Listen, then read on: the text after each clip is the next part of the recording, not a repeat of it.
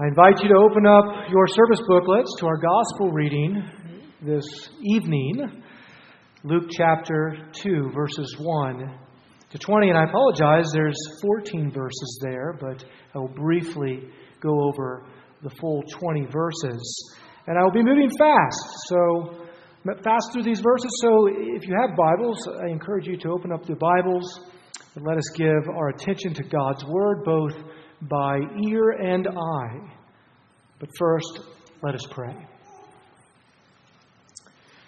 Most divine majesty, we humbly plead for your mercy as we study your word. Make us to learn, read, mark, and inwardly digest. Make us to see you for who you are as the King of Kings. Make us to see what kind of King you are.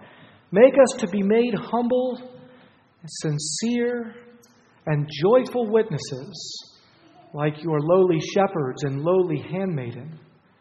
So may the words of my mouth and the meditation of all of our hearts be acceptable in your sight, O Lord, our strength and our Redeemer.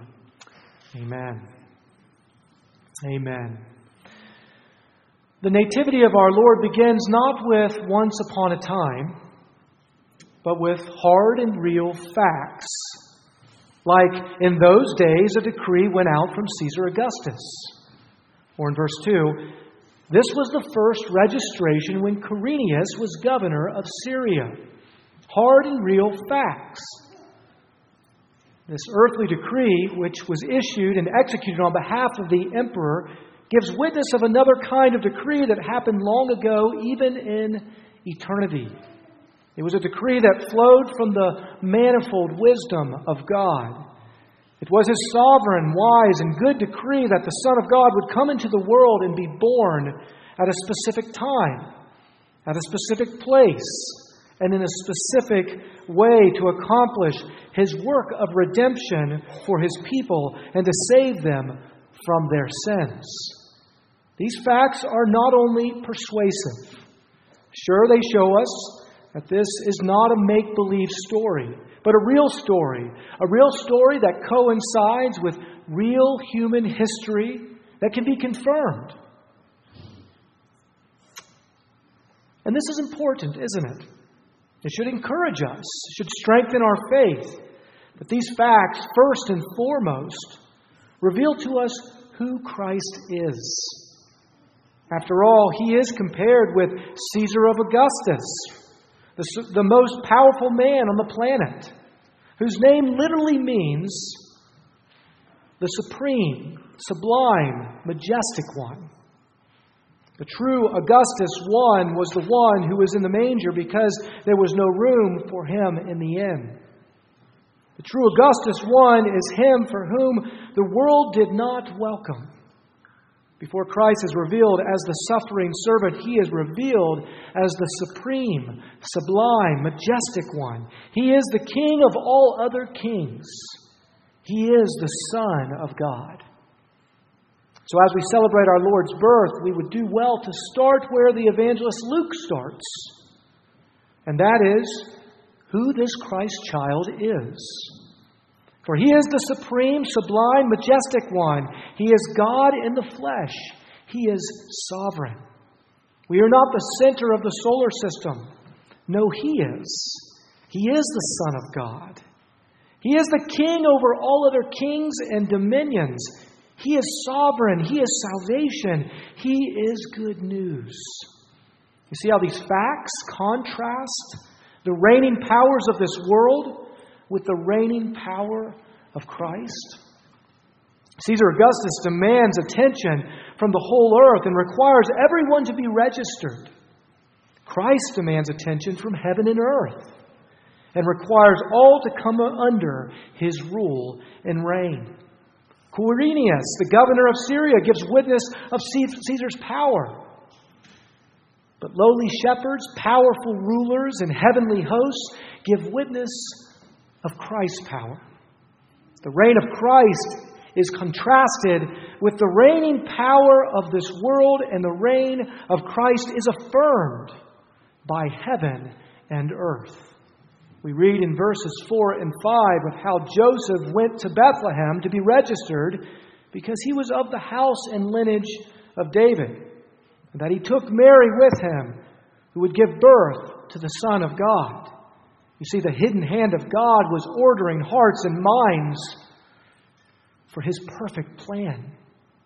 In verses 10 and 11, we read that an angel of the Lord appeared to lowly shepherds in that region, keeping watch over flock by night, and said, Fear not, for behold, I bring you good news of great joy that will be for all people. For unto you is born this day in the city of David a Savior, who is Christ the Lord. These lowly shepherds were one of the first witnesses of Christ's birth. Why? Because Christ reigns over heaven and earth and brings good news for all people. Not just privileged, but all the people. And in a few verses below, we read that the angel with a multitude of heavenly hosts praised God by saying, Glory to God in the highest, and on earth peace among those with whom he is pleased. You see, heaven and earth give witness to Christ's reign and rule. Christ is supremely powerful, and we see it right here in this nativity. He is the King of kings and the Lord of lords. Not only does our Lord's nativity reveal his power, that he is the King of kings, it also reveals what kind of king he is. It reveals his character. We're told in verse 7 that Mary gave birth to her firstborn son and wrapped him in swaddling cloths and laid him in a manger because there was no place for them in the inn. This is the king that enters and exits the world. How? In humiliation. As one scholar describes, he entered the world wrapped in rough bandage like strips of cloth and placed in a niche of a rock used as a feeding trough. And he exited this world by crucifixion on a cross of shame. But through God's great wisdom, he desired that humiliation be balanced with glory and exaltation. And so his departure was not by crucifixion alone, but was by resurrection and ascension to his heavenly Father. You see, he stirred up his power for a glorious work, just as we were reminded in the service this morning. And his humble birth accompanies a great and a strange glory, too, with lowly shepherds invited to rejoice and celebrate his arrival, with heavenly hosts appearing and singing the final song of Christ's advent. The first was Mary, the second, Zechariah, John the Baptist's father, and now in verse 14 of our passage, the multitude of heavenly hosts, what we know as Gloria in Excelsis Deo, which is rendered today in this service on Christmas Eve as angels we have heard on high. The humiliation and exaltation of Christ draws all people to himself. Some come, however, in enmity, but others come in adoration. And so I ask, how will we come to the remembrance of Christ's nativity? Will we come in humility as he has come to us? Will we believe that He is the Christ who, by humiliation and exaltation, He gives good news and great joy? Like Christ, will we be exalted by being humiliated? Fear not, the angel says in verse 10. Instead of saying, Peace be with you, he says, Don't be afraid. You see, nothing is more common in the human experience than to be afraid especially when confronted with the glory of God. And there's good reason to be afraid, isn't there? But if we are to ever walk in obedience, then fear must be overshadowed by faith. You see, fear makes us to cower and to hide. Faith makes us to act bravely and boldly and to walk obediently. Do we believe that this is the one who has overcome the world? Are we willing to leave everything behind and come to this one who is the long awaited Savior, the Messiah, the Anointed One? If we are to take heart and to have courage, to leave everything behind and see this one who is the sign of good news and great joy, then we must be lifted from humiliation to exaltation. This is the way, beloved. After hearing the angelic announcement and heavenly multitude of praise, the lowly shepherds' hearts were lifted from fear to faith. And they said, Let us go over to Bethlehem and see this thing that has happened, which the Lord has made known to us. How better off would we be if we frequently heard the announcement of good news and frequently praise God, saying, Glory to God in the highest, and on earth peace among those with whom He is pleased. We can be sure that if we are to join the company of those greatly rewarded shepherds, if we are to leave everything behind and worship the Savior who has come to the world, then we must regularly hear the announcement of Christ's good news and praise God in the highest. How else will we see the kind of king that he is if we not stoop as he stooped? And if we not be lifted up as he was lifted up? Let us know our neediness that we might hear good news of great joy. Let us pray for humility that we might be exalted unto him and see the kind of king for whom he is. You see, the Nativity reveals Christ's power, and it reveals Christ's character. And lastly, it reveals the joyful and sincere witness that every true Christian must possess. Here we are given two witnesses the shepherd's witness and Mary's witness. We're told in verse 17 that when the shepherds arrived and saw this child, they made known the saying that had been told them concerning this child. They told everyone they knew. They were heralders of good news, evangelists proclaiming the goodness of God.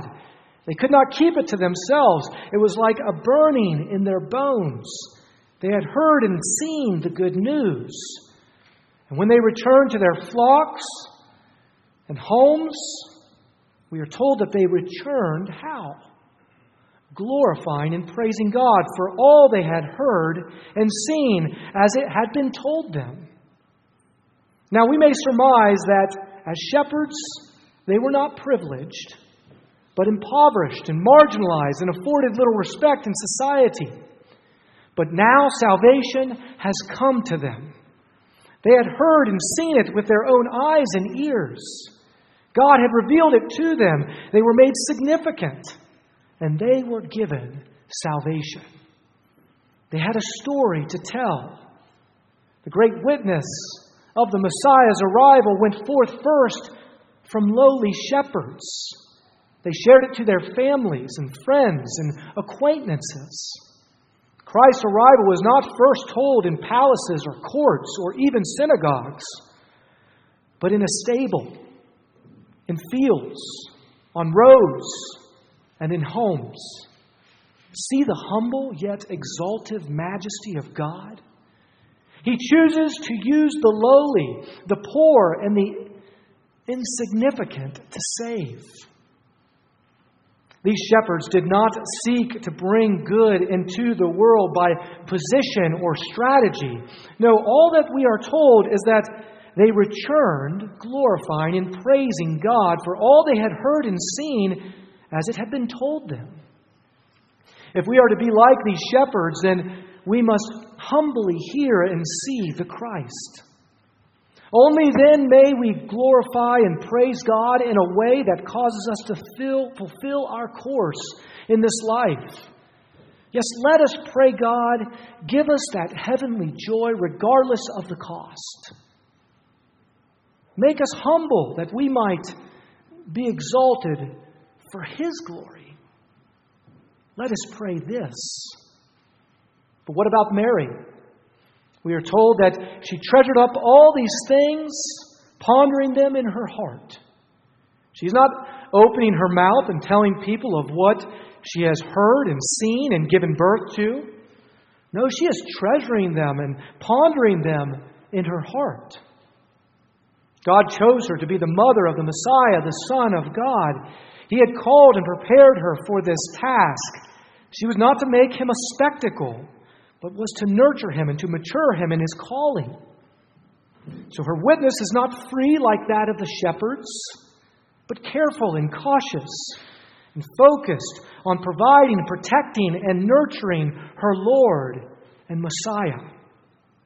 But we must not think that she had not a joyful and sincere witness.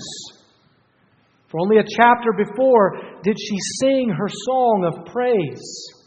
And now she has given birth to the Son of God. And we can only imagine how strange her feelings must have been deeply humbled, yet profoundly joyful. She must have pondered these things when she took Jesus to the temple eight days after giving birth. When he was a budding teenager and found in the temple amazing teachers and scholars, she must have pondered these things. As she cooked for him and cared for him, she must have pondered these things. She must have pondered these things as she wept at his crucifixion at the foot of the cross. She must have pondered these things until she discovered that he rose from the grave in triumphant exaltation. Child of God, like Mary and like the shepherds, let us give witness to the coming of Christ by treasuring and pondering these mysteries for which Christ has revealed. Let us never rest until we know that we have heard and seen Christ. And by knowing Him, let us rejoice and tell everyone of the good news and the great joy for all the people. For he is the supremely powerful king who dwarfs all other rulers and dominions. He is a different kind of king whose character is humble yet glorious. And he is the one who gives sincere joy to those who truly hear and see him. The good news of salvation the Son of the Most High. Amen.